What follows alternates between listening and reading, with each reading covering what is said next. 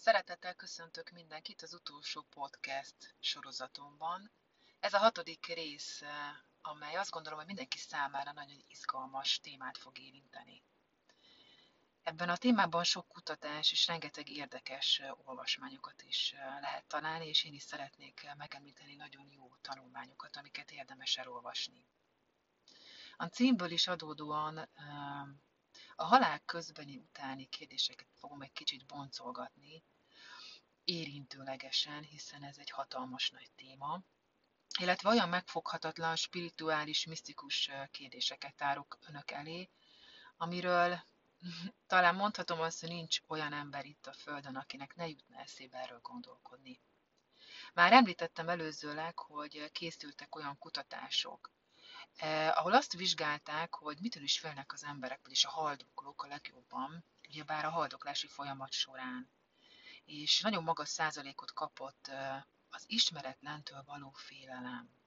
De hogy mi is az az ismeretlen? Mi van oda át?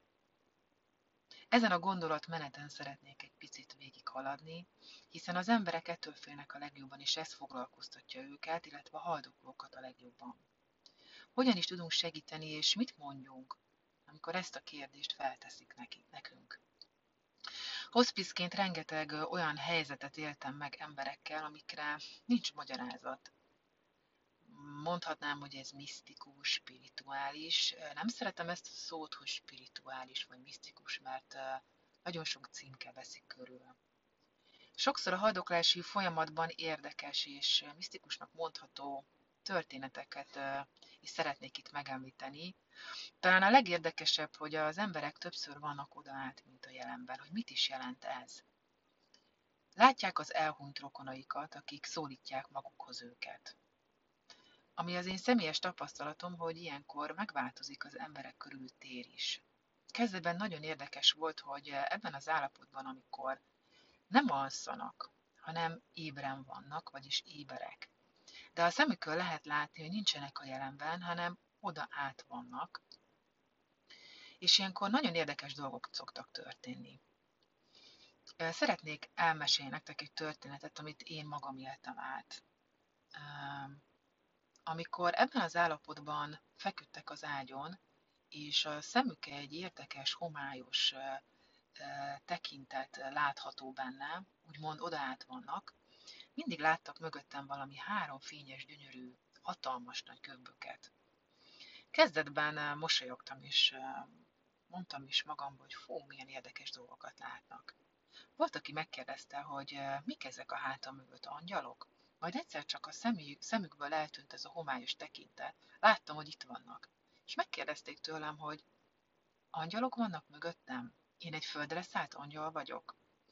Fú, Mosolyogtam magamban, de amikor már a negyedik, ötödik, hatodik, hetedik ember is ugyanazokat látta, akkor elkezdtem gondolkodni rajta, hogy lehet, hogy ez igaz?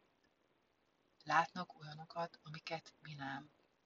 Emlékszem első alkalommal, vagy talán második alkalommal is, amikor ezt így megemlítették nekem, a hátam mögé néztem, hogy vajon hát, vajon hát, hogyha én is látom ezeket a fénygömböket. Ez a megfoghatatlan, láthatatlan, ismeretlen, amit látnak az emberek ilyenkor mögöttem. Vajon mi lehet ez? Szeretném megemlíteni Vincefi Ágotának a Tudati működés a halál után, halálközeli élmények és tudati jelenségek Pim Van Lommel olvasatában. Ez egy fantasztikus könyv, ami tudati jelenségekkel foglalkozik. Pim Van Lommel holland kardiológus, aki a halálközeli élményeket és tudati jelenségeket kutatta, és igazándiból a benyomások összességét írta le egy könyvben, amelynek számos jellegzetessége van, ilyen például az alagút élmény, a fényélmény, életfilm lepergése, elhunyt személyekkel való találkozás és saját újraélesztés észlelése. Ez egy különleges tudati állapot, amit elsősorban okozhat maga a szívmegállás, vagy a klinikai halál ideje alatt a testből való kiszállás, vagy akár előfordulhat és súlyos betegség során. Szeretném megemlíteni az ő um, megfogalmazásában, hogy hogy írja ő ezt uh, körbe. A halálközeli élmények olyan paranormális, transzcendens és misztikus elemeket tartalmazó méreható pszichológiai tapasztalásokról szóló visszaemlékezések, amely tapasztalások a valóság vagy a küszöbön álló fizikai, pszichológiai, érzelmi vagy spirituális halál idején jellemző különleges tudatállapot alatt lépnek fel, és általánosan előforduló utóhatásokkal járnak. A halálközeli élmények kutatásánál szeretném megemlíteni mindenképpen Raymond Moody leírását, melyben rendkívüli módon leírja a halálközeli élmények során felmerülő olyan 12 elemet, ami hozzátartozik a halálközeli élményekhez. Az első az élmény megfogalmazhatatlansága. Második a béke és a nyugalom érzése. Harmadik a halál tudatosulása. Negyedik a test elhagyás élmény. Ötödik az alagút élmény, sötét térben való tartózkodás. Hatodik, egy nem evilági környezet, csodálatos táj észlelése. Hetedik, elhunyt személyekkel való találkozás, kommunikáció. 8. Fénylényel való találkozás. 9. Életfilmlepergés, életpanoráma. 10. Előretekintés. 11. Egy határ észlelése. 12. A testbe való tudatos visszatérés. Illetve nagyon gyakori a gyönyörű zenének, szokták úgy megemlíteni, hogy a szférák zenéjének, egy különleges gyönyörű zenének a hallása. A halál közeli élményt követően csökken, és megszűnik a halálfélelem, és amikor az ember ezeket az élményeket átéli, átértékelődnek a dolgok, illetve a dolgoknak a fontossága. Az anyagi javak valahogy veszítenek a jelentőségükből. Jelentőséget kap azonban az emberi kapcsolatok, illetve hihetetlen megnövekszik az intuitív érzékenység az embereket jobban értékelik az életet, mint például a külsőségek, vagy a drága tárgyak, a pénz. Nem félek a haláltól, ez gyakran elhangzik. Egy Pim Van Lommel egy nagyon érdekes kutatást végeztek, amit szeretnék szintén megemlíteni önöknek, és ennek az olvasás is nagyon érdekes és tanulságos. 344 sikeresen újraélesztett vizsgálati alanyjal, akik között önkétesek is voltak. Ebben a kutatásban újraélesztették őket, és 5-10 percen voltak úgymond halál állapotban, majd sikeresen újraélesztették őket. 344 beteg közül 62-18% számolt be halál közeli élményekről, a többiek nem emlékeztek. Mivel ez egy hosszú távú utánkövetés volt, ezért az interjút 8 évvel később megismételték. Nagyon érdekes volt, hogy 8 év múlva is ugyanúgy és ugyanazokat a szavakat használták, amiket akkor frissen az élmény követő egy-két nap után elmeséltek. Azt is megkérdezték, hogy milyen utó hatások és milyen szemléletmódváltásokon keresztül mentek ezeknek az élményeknek a hatására. És beszámoltak, hogy a társas viselkedésben, a valláshoz való hozzáállásban, mások megértése, a családba való jobb bevonódás, a spirituális igény megnövekedése, a halálhoz való más hozzáállás, illetve egyéb területek, mint az élet értelmének fontossága, a hétköznapi dolgok értékelése. Ezek voltak elsősorban azok a pontok, amikben nagyon nagy változások történtek. Fokozottan keresik az élet értelmét, és sokkal jobban képesek értékelni a mindennapok apró örömeit. Egy másik tanulmányt is szeretnék megemlíteni, hiszen a nagy kérdés az, hogy mi is történik halál után, és rengeteg teória van ezen a téren, és szintén rengeteg tanulmány, könyv, ami valójában érdekli az embereket, és amiről hallunk ugyan, de nem beszélünk. Polcelen szerint egyes kultúrák halálviszonya gondolkodásmódunkat, filozófiánkat és életmódunkat tükrözi. Mi is az a reinkarnáció? A reinkarnáció fogalmát igazándiból mindenki ismeri, a hinduizmusból származik. A reinkarnáció egy filozófia vagy egy élettörvény. Ne gondoljuk, hogy a reinkarnáció csak a keleti emberek gondolkodásmódját jellemzi. Valójában az egész világ ismeri, függetlenül földrajzi helyzettől és kultúrától. Tasi István szeretném szintén megemlíteni önöknek, aki kezdetben pszichoszomatikus betegségek kutatásával foglalkozott, illetve a, ezeknek az egészségre való hatásával, és találkozott gyerekekkel, akiknek, érdemes, akiknek érdekes beszámolóira figyelt föl, és ezek a gyerekek előző életbeli tetteikről számoltak be. És ezekről a kutatásokról írt tanulmányok és könyvek, az, amik szintén érdekes beszámolókkal tanúsítják azt, hogy vajon létezik-e reinkarnáció, létezik-e előző élet.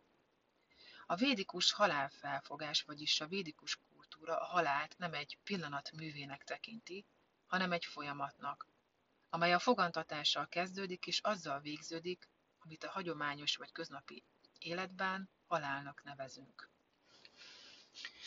Nagyon érdemes elolvasni ezt a tanulmányt, és én úgy döntöttem, hogy ebből a tanulmányból némely mondatot vagy szövegrészt szeretnék felolvasni, mert ennél jobban összeszedben nem nagyon tudnám én se önöknek elmondani.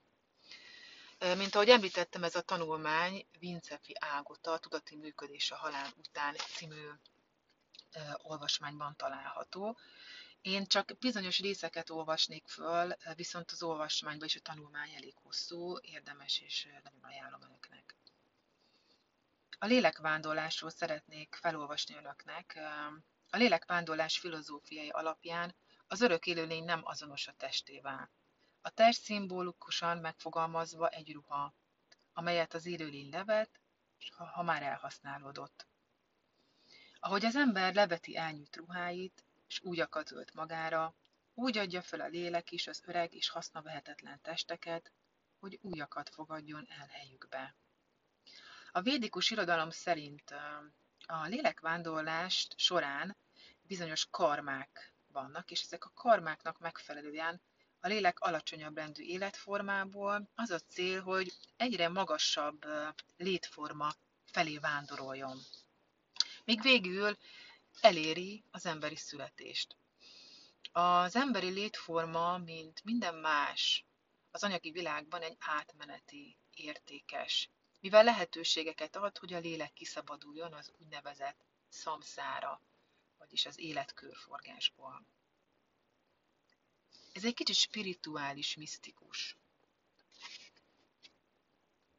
Mint ahogy az is spirituális és misztikus, hogy vajon hogyan hagyjuk el a testünket. A védikus irodalom szerint a halál pillanatában az élő lény a lélekkel, vagyis ezzel a finom fizikai testével együtt hagyja el ezt a tapintható érzékszervekkel tapasztalható durva fizikai testet. Magával viszi a finom fizikai, teste által tárolt információt, és az életben kialakított az eredetitől általában eltérő önazonosságot. Ennek köszönhető az, hogy a test elhagyása után az élőlény többnyire változatlanul megtartja a halál pillanatát megelőző tudatállapotát. A halál pillanatában a durva fizikai testétől megszabadult élőlény tudata kitágul, és a finom fizikai testén keresztül kezd el érzékelni. Tóth és Soma 2009-ben írt könyvéből idéztem ezeket a sorokat. A védikus írások szerint a test az elme által emelt építmény, tehát a finom fizikai test, a vágyaink, a tetteink alakítják ki. Ez nem egy amorf dolog mert van formája. És azt látjuk most, ha belenézünk a tükörbe. A finom fizikai test a prototípusa a durva fizikai testnek a halál pillanatában, ennek megfelelően kapjuk a következő testünket. Az életünkben felvett mentális hasonlítani fog valamire, egy létformára. Például akár egy disznóra. Tehát életünk végére akár még egy disznó prototípusát is létrehozhatjuk. Amikor most belenézünk a tükörbe, nagyjából láthatod, hogy mi is volt előtte. Milyen mentális, milyen tettek, vágyak jellemeztek. És ha most ez folytatódik, Az elme benyomásokat kap, amelyek formálják, például ahogy cselekszel, ahogy gondolkodsz, ahogy beszélsz. Néha egy életen belül is tapasztalható ez a változás. Az ember mentalitása alapján megváltozik a test. Ha valaki nagyon negatív gondolkodású, láthatjuk, hogy meggörnyed, és az arca megcsúnyul. Vagy épp ellenkező mentalitásokkal kitisztul az arca, sugárzóan szép lesz. Tehát a mentalitása kiül az arcra. Természetesen a legradikálisabb változás a testcserénél figyelhető meg. Aki tetteiben, vágyaiban, ragaszkodásaiban nem üti meg az emberi mércét, az állati testet kap, és abban könnyebben kiélheti vágyait. A védák szerint a halál pillanatában a lélek a test különböző pontjain vagy csakrákon keresztül távozik. A bűnös tetteket elkövetett személyek lelke az alsó két csakrán, a gyökér és a nemi csakrán keresztül hagyja el a testet, gyakran ürítéssel együtt.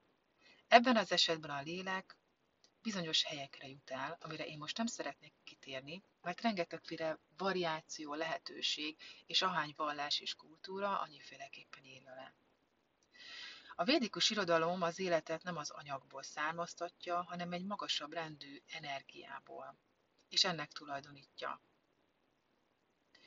A test, amit a lélek eltávozása után látunk olyan, mint egy üres csigaház.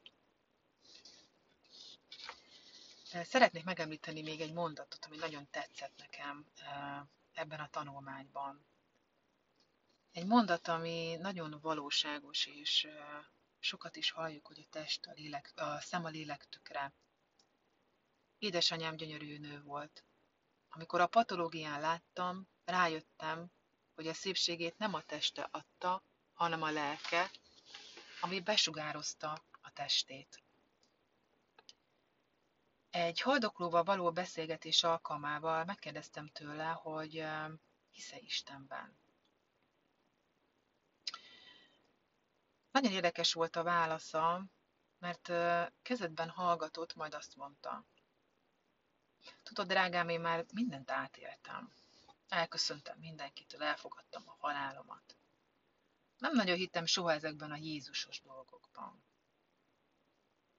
Csináltam rossz dolgokat, de megbocsátottam magamnak. Most már igazán meghalhatnék. Gondolkodtam ezen az eutanázián. Olyan jó lenne, ha bejönne egy orvos, és adna nekem most egy injekciót, és csak úgy szénben, csendben meghalnék. Mert ezek a fájdalmak, ezek elviselhetetlenek. Miért nem lehet csak úgy meghalni? Majd megkérdezte tőlem, hogy én hiszek-e Istenben. Nem szerettem ezekre válaszolni, ezért mindig tükröt tartva megkérdeztem tőlük, hogy te miben hiszel. Te nem hagyod békén és erőszakosan, mindig visszatért ugyanarra és ugyanarra a mondatra. Én hiszek-e Istenben? És mi történik oda át? Neki nem lenne semmi baja, ha tudná. De valahogy, ha erre gondol, mindig a sötétség jut az eszébe. Elmeséltem neki egy történetet az életemből, egy halál közeli élményt, amit az egyik epizódon végén el is mesélek. És nagyon röviden itt is elmesélem, hogy megéltem egyszer a halál pillanatát. Egy gyönyörű fényút került elém, és szétnyitódott a ház. És ez a fényút egy, egy, megnyugtató, olyan nyugalmat sugárzó, szeretetet sugárzó út, amiről egész életemben a legnyugodtabb pillanatomban sem tudtam megélni ezt a fajta nyugalmat. Elmeséltem neki, hogy én soha nem hittem Jézusban. Vagyis nem úgy nem hittem, hanem egy saját felfogásom volt a keresztény vallással vagy Jézussal kapcsolatosan. Inkább a keleti filozófia az, ami hozzám közel állt. De mégis, amikor ezen az úton fölfelé mentem, Jézus jött velem szemben. És nagyon meglepődtem, hogy miért. Minél közelebb szerettem volna hozzá futni, annál jobban távolodott, de közben mégis felém jött. És azt is elmeséltem neki, hogy ott abban a bizonyos pillanatban, ott a fénykapuban gyönyörű érzések, megnyugtató érzések fogadtak.